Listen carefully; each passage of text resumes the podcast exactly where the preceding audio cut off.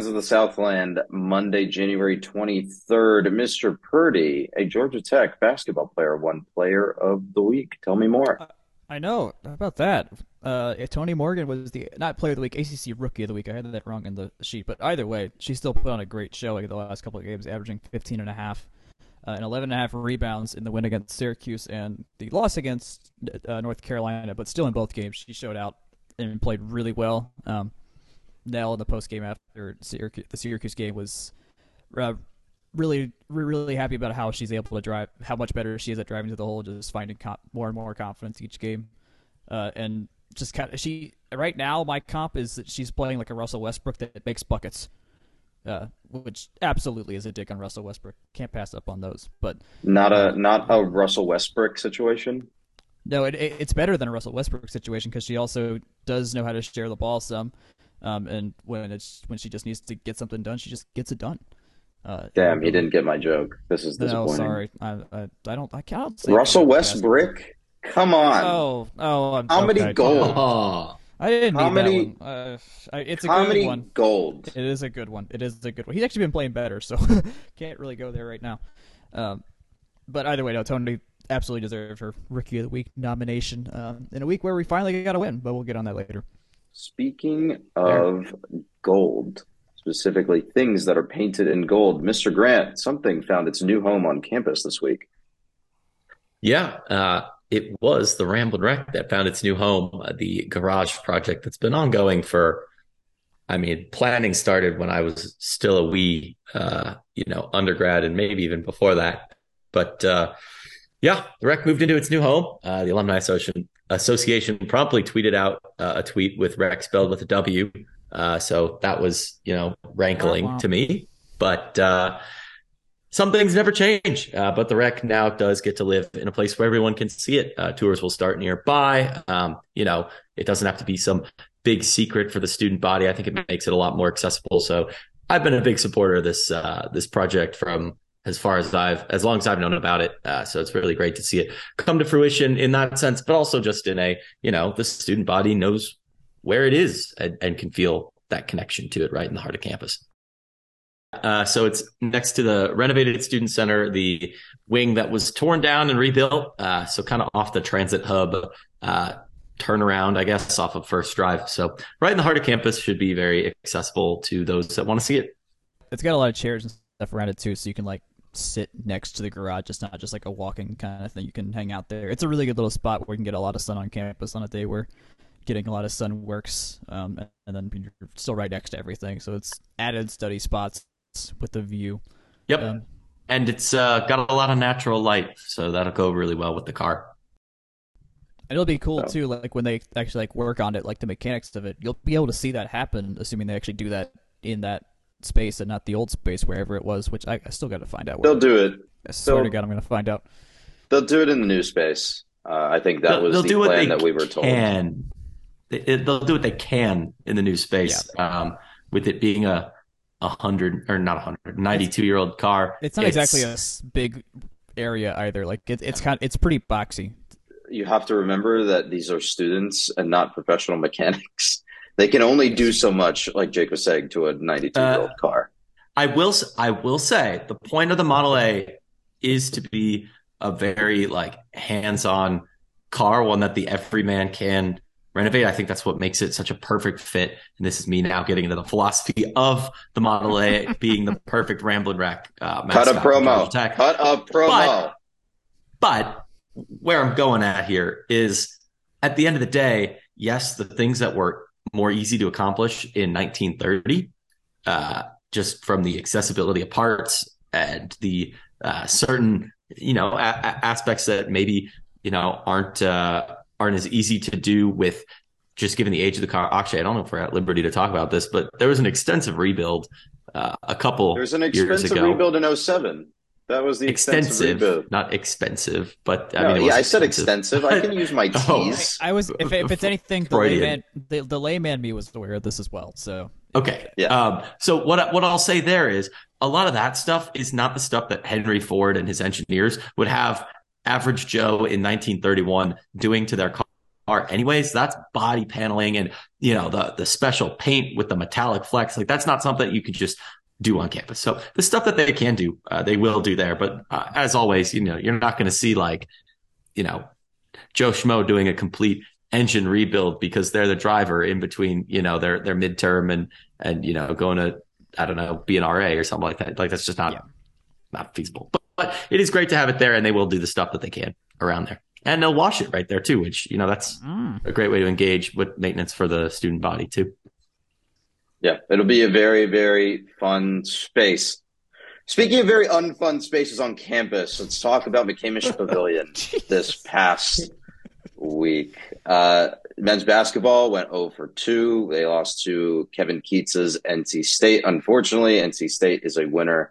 They took away a 78 to 66 win. And Syracuse and Jim Boeheim and his merry band of orange took away an 80 to 63 when Georgia Tech, I think, is right now one and eight in conference with five consecutive losses in the ACC after that win versus Miami that I think a lot of us thought was going to be a turning point in the season. They have only broken 70 points twice versus ACC opponents, and one of those had to be uh, was was an OT versus Notre Dame. Mr. Purdy, you were on press row for, I believe, at least one of these games. What yep. was your take from your bird's eye view?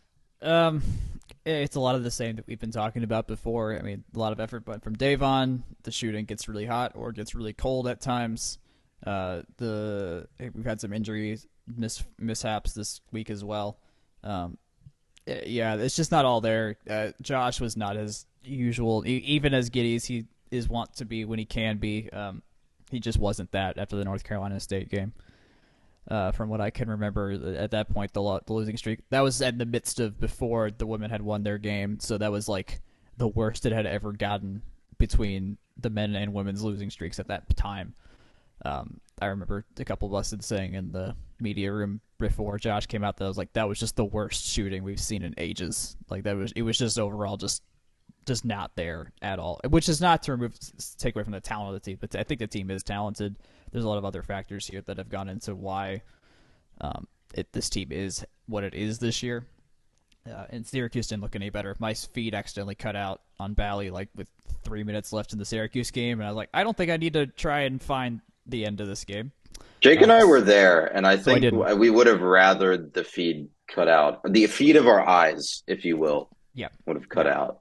Um, yeah, all that to say, uh, there's there, yeah, there's a lot of work here to do. That my I remember that Miami game, like it felt so good. Miami, and they did really well defensively, like make Miami work hard to get anything done, and I don't, I haven't seen that uh, since then. Mr. Grant, what you got for me?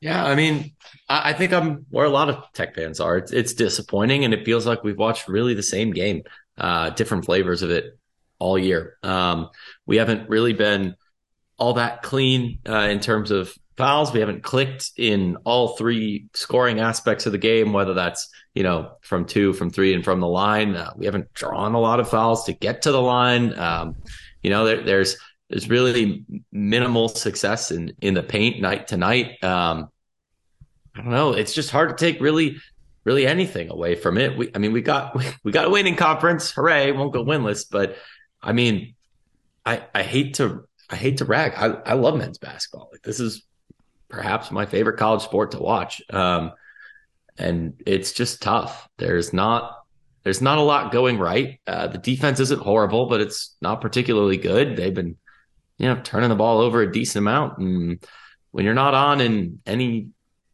consistent way, it, it, it it's tough. And it, it's a team that's young still, but I, I think Pastner actually said it pretty well in one of his press conferences recently is that they didn't win enough last year, right? This is that was a team that was kind of in a weird spot, bridging between old and and young. Uh, in that case, it did have uh, Michael DeVoe and, and, Jordan Usher to be reliable old options there, but you know, it it it made the the seat that much hotter to to directly focus on the Pastner side of things, but it made the, it it made the seat that much hotter looking towards this year, and it, it's not easy to uh, I, I, assume, be on a team that just isn't really now Siri just turned on for some reason. Um, I don't know. It's, Siri, please be quiet. Um, anyways, that distraction aside, um, where was I going?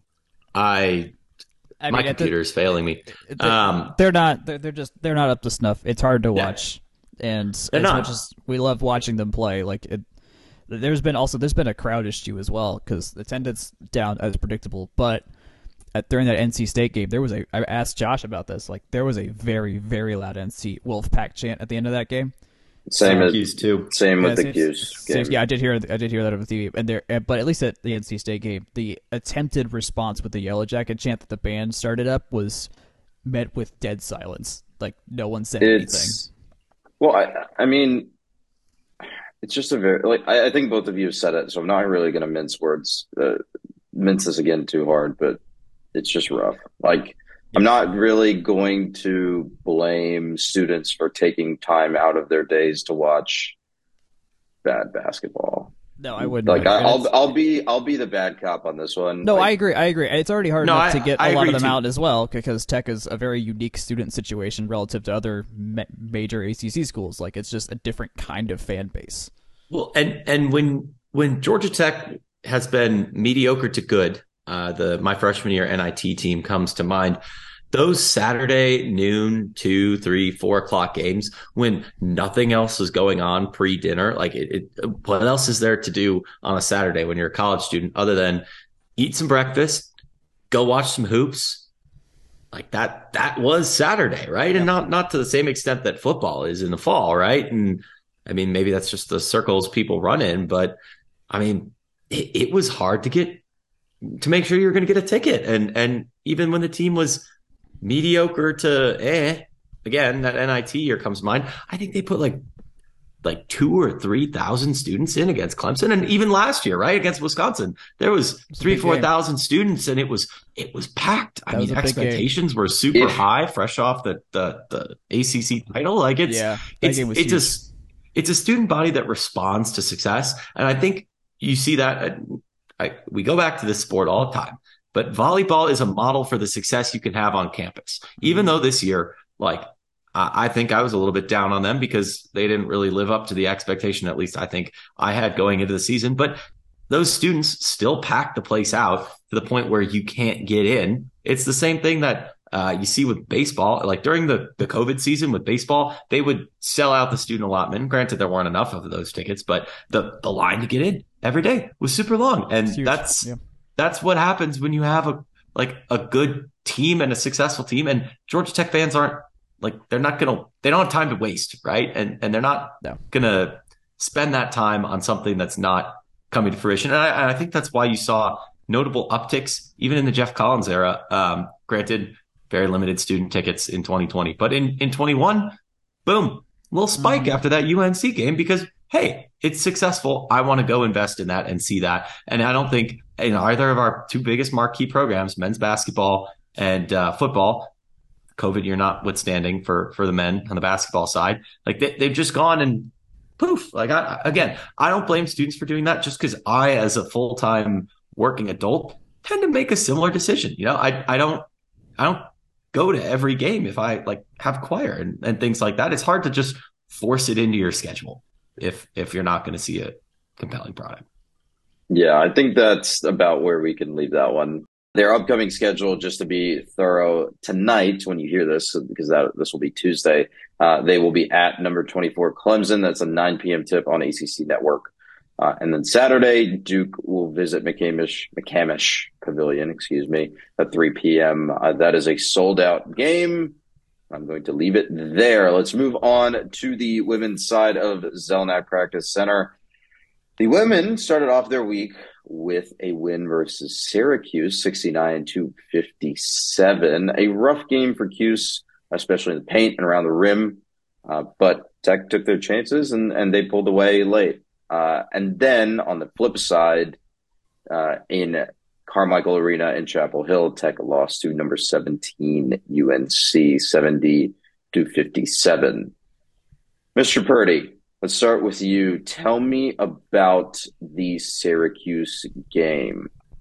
Syracuse seemed like they were on the brink of pulling away multiple times. Um, and then in the third quarter, Tech had an 8-0 run to get up by four, which is the most they were up by at any point. Um, and then it, it kind of it was held. They were just close the whole way.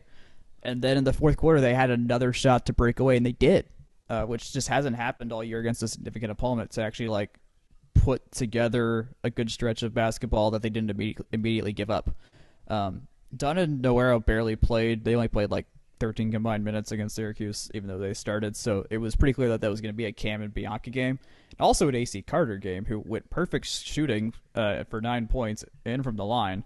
Uh, so she's maybe finding a little slot here. Um, Syracuse also like missed like 15 layups. Um, I did. I went back and checked, and Tech also missed a crap ton of layups, but they just made the ones that mattered most.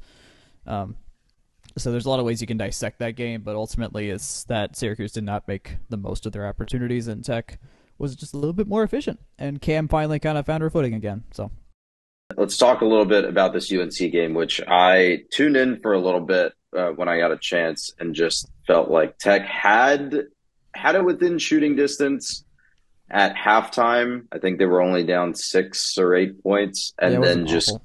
got completely run over. They allowed a the couple. Late, they allowed a couple late buckets in the first half that made that lead a little bit bigger than it should have been. That should have been like four or five, um, and then allowed a three and a late two that just just they just weren't smart. wasn't smart defense. But yeah, by the end, UNC is just it's just outmatched. Like that's a that's a more mature team with a little bit better size, and, and we're able to take advantage of our turnovers really well. Uh, but I mean, as we mentioned, Tonie was rookie of the week this this week. She shot a fifth. She was 16 points, 15 rebounds, two assists against Syracuse, and then 15, 8, and 2 against North Carolina, and was the leading scorer in that game. So I, I think there was a lot of positives there. I, they'll mention this after the Syracuse game as well. That like even though the wins weren't adding up, finally we got one against Syracuse though. But even in the losses, like there's still progress being made. Uh, Kara Dunn rebounded pretty well after having a pretty bad week last week or the week before last. Um, so there's yeah, I think the positives are there. At this point in my head, I have transitioned this year from a this is this is disappointing compared to expectations to let's just change the expectations to we got two fifth years that can come fill in when we need, but we got it now we have these freshmen that are pretty raw but clearly have a lot of upside. So let's just max out the amount of development we can do this year and see what that turns into next year. we've said this a couple times before on, on previous episodes. It is a transition year there's no shame in that for the for the women's team, especially coming off the three year set that they just had. Right, it, it was always going to be like this. I, I, I think I said it last last week. I don't think it's revisionist history to make that point again. We'll, we'll just kind of have to see where things end up. Anything else stand out to you from these two games? Uh, at this point, uh, I think Bianca and Cam have found their way a little bit more after having like a just like they were going what 26% shooting is what we mentioned a couple episodes ago of where they were collectively. Um, so they've kind of they've rebounded. I mean the the, the pendulum swing was going to go back the other way eventually. Uh, so i think they're doing they're doing well with that. Can- bianca has taken even more of a step back though in terms of like playing time like she didn't come in until like the five minute mark in the second quarter against north carolina. So uh, Nell is using her a lot more sparingly. I'm pretty sure AC Carter came in before her. And AC Carter's in a weird role here because she's she can she, she uh, last year she was used more in the post when Hermosa and Cubaj just needed to be out for a bit, uh, but she could do any of like perimeter defense or interior defense, even though she's undersized for the interior. Uh, so it's just interesting to see how Nell's kind of using her as like a, just a shoe in for whatever position needs a, a person for a minute. Mr. Grant, I've ignored you for too long. Any notes on women's basketball before we move on? Syracuse was kind of similar to the Miami game was for the men. It was a team kind of playing towards expectations and executing pretty well on all sides of the ball. And, you know, it, it's something that we knew they had in them, but I just, it, would be nice to get some momentum put together before, uh, before the end of the year. But, you know, that remains to be seen. All right. Next game for the women is Thursday versus Clemson at 7 p.m. I believe that'll be on ACC Network Extra. And then they take a week off in between fixtures. We will be taking a couple minutes off for this short break.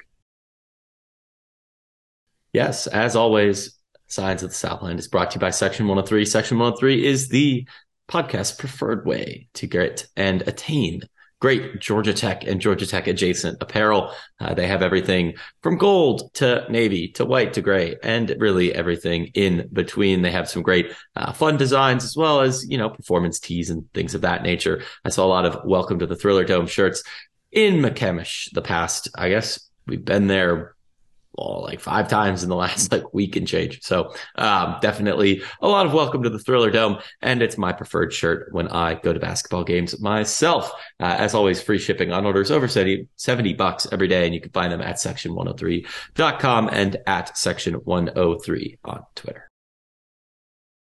Welcome back to Scions of the Southland for January 23rd. Mr. Grant, Men's tennis played a very interesting slate this week that started with a double header versus Presbyterian? Question mark. See, there's a lot of content that we're about to have here. I don't know how we want to divide it up, but I am going to take this platform to say that a 4-3 win over Presbyterian is not what you want to do. Uh, again, mid majors, low majors in, in tennis don't really, uh, don't really pull upsets in the same vein as you know your average baseball, men's basketball, women's basketball type uh, type deal. And a four three win is still a win, yes, but it, it is much much much too close for comfort. Tech won the doubles point in the first match uh, Martin and McDaniel got back on their winning ways, and they were ahead in the third pairing uh, when play was suspended. So Tech won two uh, two courts, and the point was decided. Uh, of note, Andres Martin and Keshav Chopra both lost uh, in two sets. Chopra did lose in tiebreak 7 6, 7 uh, 6 4, 7 6, and then that was a 7 4 tiebreak. But two set losses on your top two courts to low major is not ideal at all. in the second match, they did go six one. Uh, that was a doubles point loss. Uh, Martin and Chopra were teamed up as well as McDaniel and Shakri, McKinney and Sakhdev, with Martin and Chopra being the winners there. Uh, and then they did sweep out the singles uh, all in. Uh, in really not dropping a set kind of, or not dropping a, uh, yeah, a set kind of way. So, you know, good to see them bounce back. But that first, uh, first afternoon on, and granted it was a Thursday, so maybe busy day, midterm type type deal, but uh, a little bit rocky at the start. Uh, that uh, is a lot of words in a row, though. So if anyone has any thoughts on the second doubleheader, uh, I'm all ears.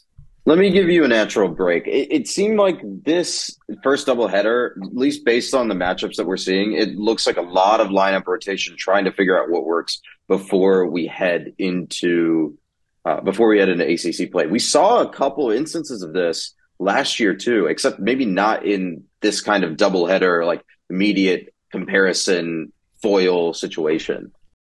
I was going to say that that's the that's the time to do it, uh, and they're five and zero, oh, which is stacking up wins is kind of the the the aim that we had earlier, and they did continue to stack them up on Sunday, going seven zero oh and six one. All right, so Wofford and Alabama State. Tell me more. Yep. Uh, so that 7 0 I mentioned was over at Wofford. Uh, that was bright and early on Sunday morning. Uh, they won doubles. Uh, 2 1, I guess you could say, was the decision there. Martin McDaniel uh, and Chopin Chokri got the wins. And then across the singles, uh, it was uh, a straight sweep 6-0. Uh, Martin won in two. McDaniel won 6-0, 6-0. And, and, Jack and I were discussing before we went live just how uh, impressive it is to completely 6-0 an opponent. And, and they did it twice. So really great to see there. McDaniel rounding into some form. Um, of note, the, I guess the fourth and fifth courts, yeah, fourth and fifth courts were uh, decided uh, in some form of tiebreak or another with Sakhdev and, and Fullett on court four, uh, splitting their first two sets after the match had already been decided. Sakhdev won 10 2 uh, there. And then Shokri defeated Horn uh, 6 3 7 6. So that tiebreak was to decide the second set. Uh, as for Alabama State, 6 1 was the final there. You had Martin and McDaniel uh, and Chopra and Chokri winners. Uh, McKinney and Bauer were unfinished. So uh, very good work, quick work there. And then in singles, it was 5-1. All your winners were in two sets. That includes McKinney falling in two uh, to Johnson of Alabama State. Uh, of note, Martin and McDaniel. Again, McDaniel on fire went 6-0, 6-3. Martin was 6-4, 6-1. Uh, really uh, top to bottom, pretty pretty solid play on Sunday for the men. Flipping over to the women's side, the women, the headline is that they dispatched Georgia State uh, 7-0 in a clean sweep. But interesting thing here is you saw a similar theme of lineup rotation too. The doubles or the six uh, women that played doubles were not the same as the six uh, women that played singles. So tell me a little bit more about that. Uh, this is the kind of quick work you want against your mid and low majors. Uh, Lee and Sharabura 6-0, Bilchev and Cruz 6-0. The other was unfinished in doubles. Uh, of note, we kind of, or I kind of wondered last week where Ava Roster was at. Uh, well, she was back this week uh, playing on court five. That was a 6-2, 6-2 win. And this is a great sign. Uh, was talking about the addition of Alejandra Cruz. Uh, this is showing that she can slot in and uh, push a talented tech player down one court, which means we have that much more depth. Uh, Rosie Garcia Gross was playing on six, while your three ranked jackets were playing on courts uh, one, two, and three. And I thought Kate Sharabura was ranked in singles as well. And now I'm seeing she's not on the lineup. So even uh, the more the merrier there. Uh, Carol Lee's a top 10 player. It seems like Georgia Tech has kind of shook one of those out of the woodwork uh, annually uh, when they've been a good team. But uh, slotting Sharabura back in to this lineup, presumably making it Lee, Sharabura, Bilchev, Jane Cruz, and roster is really quite the top six and shows just the kind of depth they've stacked up with the freshmen in Cruz and the sophomores over the last two years. Yeah, you can really play around with some of the combinations here, right? And I think that's what they did today because the your doubles pairings are like you said, Lee Sharabura, who's the one, is the top line one that we know, the one that we're watching in terms of national contention. Bilchev Cruz, Jane Marsh. Marsh doesn't uh, factor in at all into the singles play, but you see Roster and Gross come into play singles. So you have like a six, six, seven, eight woman deep rotation here if not more. I think my math is off there. That you can that of dependable players developing here, and, and especially with that uh, addition of Cruz, who got um, rookie of the week, I believe, last week as well. You know that you have something cooking here, uh, and I'm I'm definitely interested to see how well they do once they get uh, the ground running for ACC play. Any other notes on tennis before we move over to the pool? I didn't know that they'll stop the third doubles match if they don't need to finish it. That I kind of figure they just play it out, but that I guess that makes sense if it's already. It depends over. on the competition. Like sometimes Does... they'll play it through. Okay, yeah, I was like, that's it makes sense to play it through, like for statistical purposes, but also it's like, well, if the points are decided, to just move it, just move along. Don't even worry about it. Get out of there. Yeah, I know. Especially in the early season, early stages of the season, they'll play it through just so everyone gets match fit, mm-hmm. um, and, and gets yeah. you know I wonder if but, weather was was a consideration as well, or like darkness or something like that. It, it's also something with uh, the women only playing one fixture this week that uh, you know you, you, play them through with uh, needing the tune up before ITA because I, I, would say it doesn't quite get the same play from non tennis fans, but ITA is. I mean, it's a national championship. Like it's just not the NCAA one. Right. So it, yeah. No, it, very very big deal, and got got to get in shape real quick for it. Got it on Friday. Mm-hmm. Yes, that is coming up for both programs this weekend. I believe the women are headed to Berkeley, and yep. the men are headed to Stanford. I don't have Palo Alto. My favorite. Uh, well, I guess they can take the same the Stanford fan. They they could have you know? both gone to Stanford. I think. I think that was a possibility with how the draft worked out, and they just they just both didn't go there. They'll both the, get um, to SFO and take different buses. Yes. From the airport. Not to be well, confused but, with the, the bus that Akshay and I took this summer, but that's a they'll head the same story. way for like half of the trip and then split off because the going to Berkeley is a nightmare from SFO.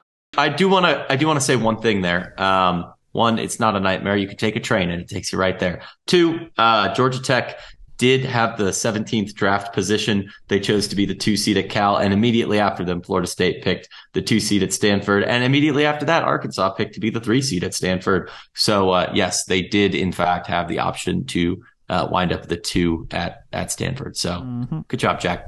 Very nicely done. Let's move over to the pool. Men and women swim and dive faced off versus Queens University from Charlotte and West Florida.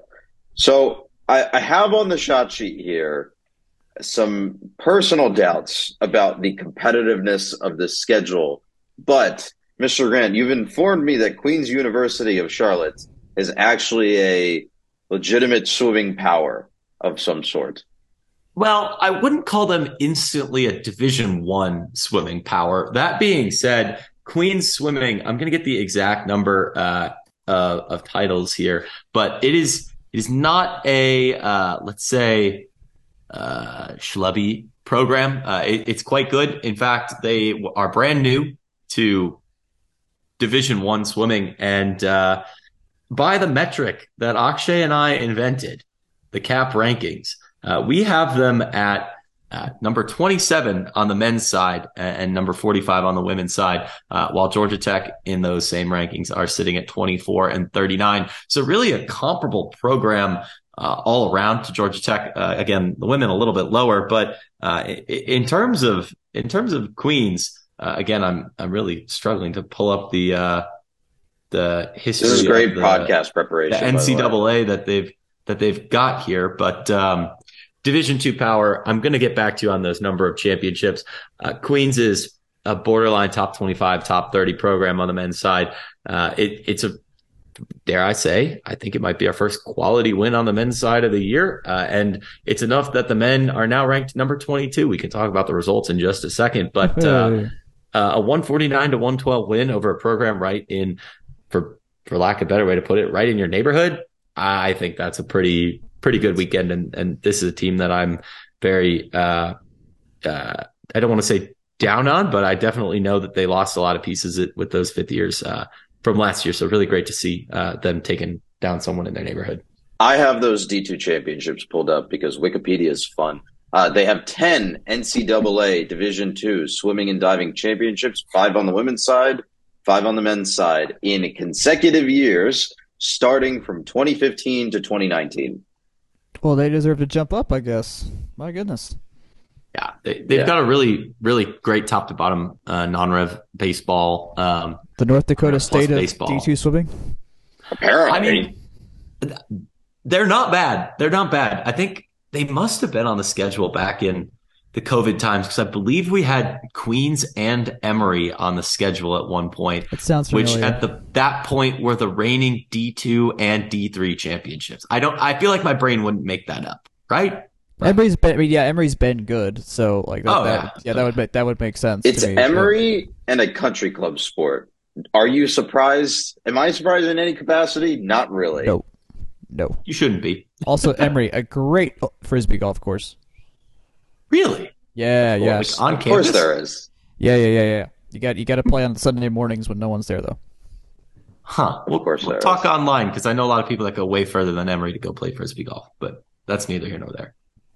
Mr. Grant, individual scores, hit me. Uh, also, I had the NCAA site up. Queens did win the 2022 uh, men's and women's swimming and diving D2 championship. So they need to update that Wikipedia page. Oh, so uh, scores. They're, they're, fresh, fresh D1 then. Oh yeah, oh yeah, brand new. Um, the, but anyway, scores. 149, 112 on the men's side, the Queens on the women's side, 191, 103, and they beat West Florida 234, 66. I believe, don't quote me on this, but I believe there's some sort of coaching staff connection to West Florida because I was trying to figure out how they played into this, hmm. played into this mix. But, uh, I could not uh, could not place it. Also, uh, they the Queens did win in 2021, uh, just in case to, to, erase any doubt. Seven in a row for them uh, before they left D2. Um, in the individual performances, we had Deniz Ertan uh, winning the 1650 free and the 500 freestyle. Batura Unlu uh, winning the 200 free and 500 freestyle. Mert Kilavuz winning the 650 free and coming in second in the 500 freestyle Ray Kuramoto winning the 200 free for the women, Berke Saka winning the 1 and 200 backstroke, Anna Hadjiloizou. Wow, I did not think that through before I started speaking. And Mackenzie Campbell uh, with 200 butterfly and 400 IM wins. All of those are coming with NCAA consideration, the B cut. So not an automatic, but they're at least in the mix. And dare I say, gents, that is a big reason why the men are currently ranked in the top 25 with this uh, this month's update. I'm gonna go with Haji Lo- Loizu. Hadjiloizou. Uh, your guess is as good as mine. I agree with you on the men. Like they, I mean, I remember talking to them last year at NCAA's, and they were very. The fifth years were very adamant of like we stayed because we wanted to help cultivate this thing and turn it into something better that it would actually have some staying power. And the staying power's there clearly in terms of a very immediate ranking in the crux, in the, the beginning of the meaty part of the season. Well, and and that's that's them bouncing back, right? That they they lost so much. I mean, Ferraro didn't quite get as much, uh, I think, as, as his fair share would have been uh, mm-hmm. without Pamputis kind of being the the you know the guy. Um, but the two of them, and obviously a lot of other uh, fifth years, last years as well, that were very strong. But those two coming to mind most uh, most particularly. The two of those guys, uh, huge part of it. All that to say, I mean, the the team is in a better spot than it has been in a while. Um, I think there is, and we swim at home this week, I believe, as well. I'm gonna try to go to that. I haven't been to a meet this year and get to sit in the new seats. Those seats are pretty fresh. I think that like only a couple weeks since they've been installed, right? Uh, a little bit more than that, but yeah, they, they've only had a couple three meets, and I, there may have been some kids stuff going on. I mean, Swim Atlanta obviously has been there, so parents have been using it. So, mm. uh, but yeah, this will be the, the the first these men's these January meets have been the first things that have been running there since the seats were installed. Let's talk about diving very fast. You had three zone qualifiers, but the men's, curiously, did not count. The men only dove an exhibition this week because, well, West Florida only has a women's team. Um, but uh, the men for Queens did not. I guess Queens doesn't. Question mark. They weren't there for the men either. It was West Florida and uh, Georgia Tech. So men's results did not count. They all did it in exhibition. So go figure.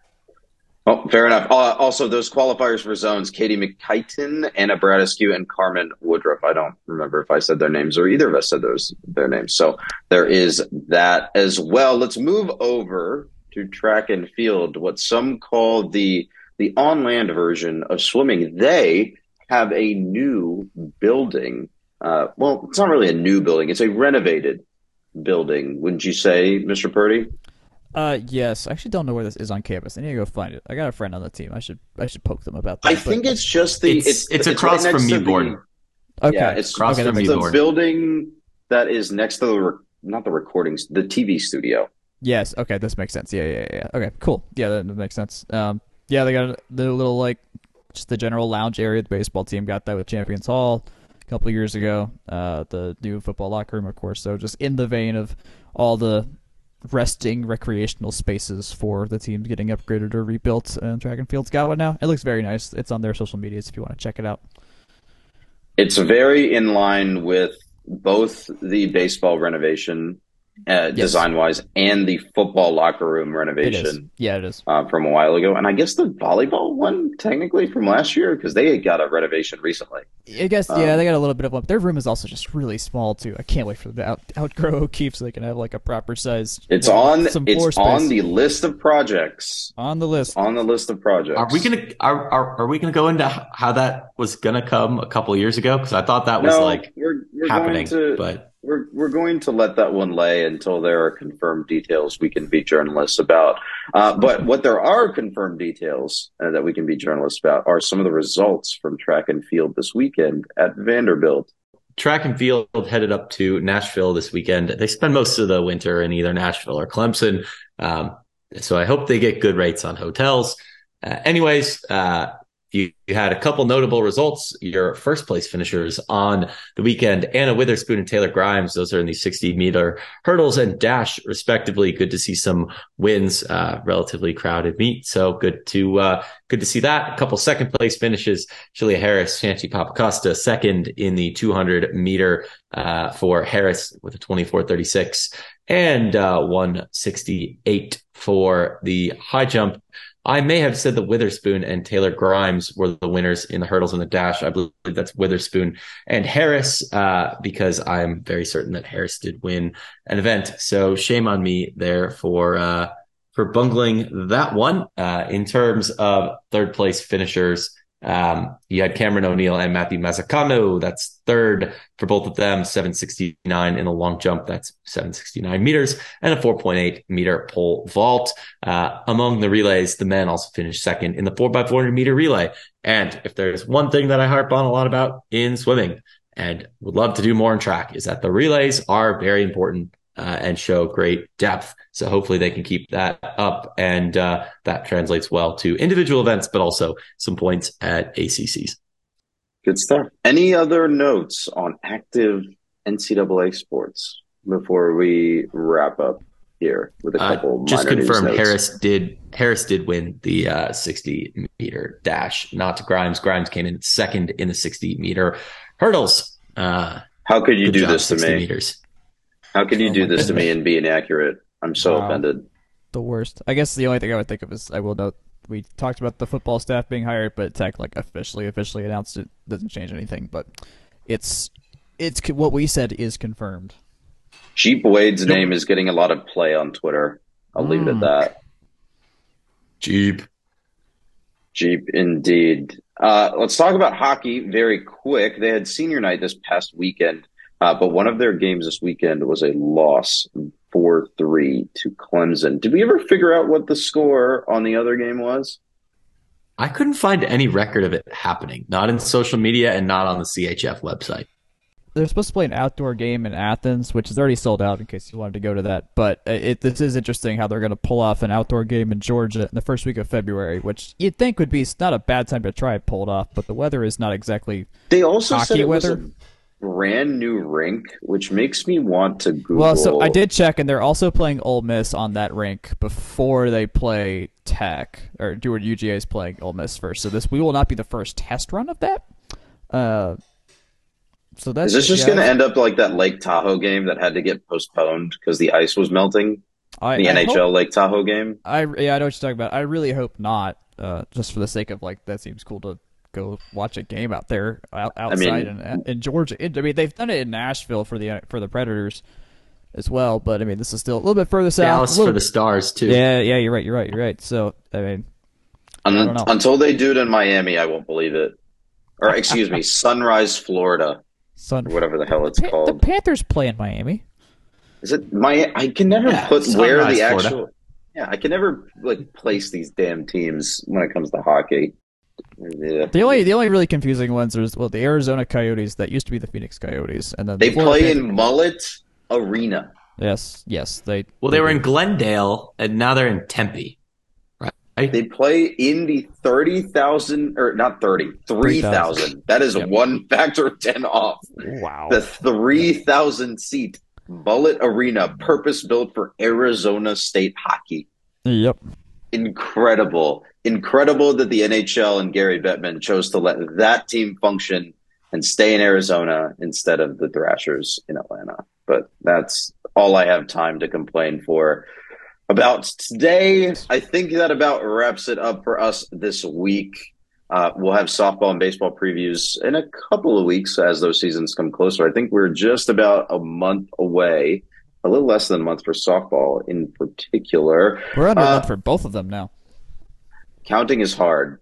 Never been good at math. It's like a week and a half till softball. We really got to preview them, don't we? Yeah, that's like next week.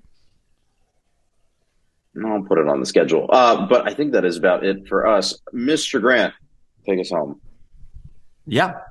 So thanks again for tuning in. This has been Scions of the Southland.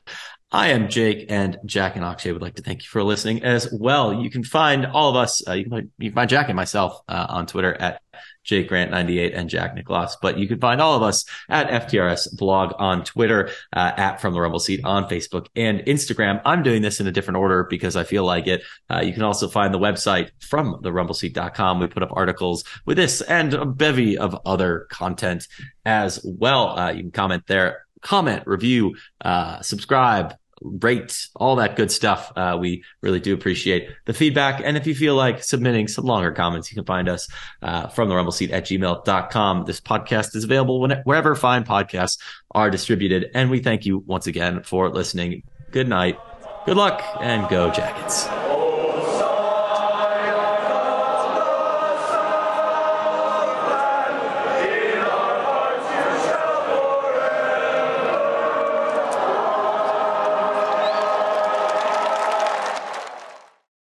Mr. Grant, I'm told you have more trivia for us. I do have some trivia for you. Uh, welcome to this week's edition of Jake's historic bit of the week that needs a second name, uh, segment name, if you will. Uh, this week, I have a fairly straightforward question. It's out of my complete compiled Georgia Tech football history results uh, page of the website. Giving it to you straight, boys. What is Tech football's most win against a single opponent without taking a loss all time. So to clarify, this is the most wins in a row before they lost for the first time. Is that yep? That, just no? most wins, zero like losses. Longest ever. longest winning streak. No, is it longest it is, winning? Okay. No, no, no, no. It is out of all of our opponents. Whom have we only beaten? Oh, okay. So One thousand win percentage. I most see, wins. I see. I see. Okay, okay. This makes sense. Oh boy, um, haven't we played like everybody because we're old? Not uh, that old. Yeah, we've taken some John interesting Heisman losses. was our coach. We're old. Yeah, we've taken we've taken some interesting losses to some of the teams you might not might not think. Um, uh, let me let me give you a little bit of guidance.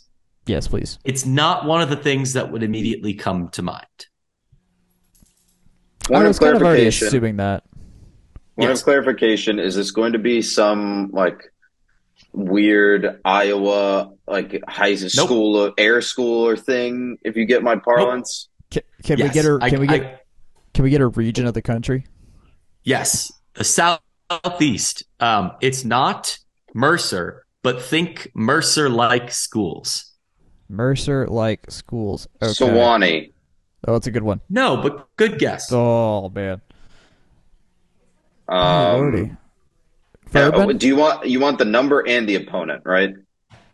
Number of games and the opponent. Yes. I'm, I'm Furman's going, a good guess too. Furman in like I don't know, twelve games. Uh, Furman, we we I believe we've taken a, at least one loss. I know we've taken at least what? one loss to Furman. Oh my! However, goodness. I will give you another hint. Okay. They are in the same conference as Furman and Murf- Mercer. Mer- were you about to uh, say Mercer? I, I don't. I don't yes. know that conference. Sadly, I, I Ken, no, Georgia State has only existed is, for. Is, is, it Georgia Southern? Nope. Oh man, I don't even know if they're the same. I think we've only played them like four times ever. All right, I'll give you another hint. They're in the state of Alabama. Oh. To, hold on, Alabama I need to make A&M? sure I pronounce this correctly. Tusculum. No. T- tus- nope. Tusculum? Yeah. Damn. Nope. It's bigger than Tusculum. They're located near Birmingham. They are not UAB. Oh, there's somebody who's listening to this that's like screaming the answer oh, right now. Lordy. I feel it. I, I, I We're so dumb. I don't know my Birmingham schools well enough. I'm sorry. Uh, it sounds like a school Akshay's a fan of from the Samford. West Coast. Yes, oh, it's, it's Samford. Samford. Oh, it's a good one. That's a good. That's a good. But what's the number? Yeah, it's. Are you going to guess? Yes. Uh, oh, I'll yeah. say ten. 16. It's eight. Oh. We are 8 0 all time against Samford. Uh, okay. Those results, uh, game spread between 2007 and 1903. The first two in 03 and 11 coming on the road. Very unusual in 1911 for Heisman to play anyone on the road. It's probably because Birmingham is an easy train trip away and he didn't mm-hmm. have to dither through the countryside. Uh, Samford did not score points against Tech in the first six meetings, five, yeah, five meetings, sorry. Uh, and uh, Georgia Tech has last played them in 07, a 69 to 14 win in front of 43,288 fans at home. I will note that I did not account for ties in doing this because I am dumb. So there might be a team out there that which we have not lost to. Um, so just take this as unblemished finish. Uh, so most wins without a loss or a tie. Pretty sure we got room in the schedule in 25 to add Adam if we need to get another win.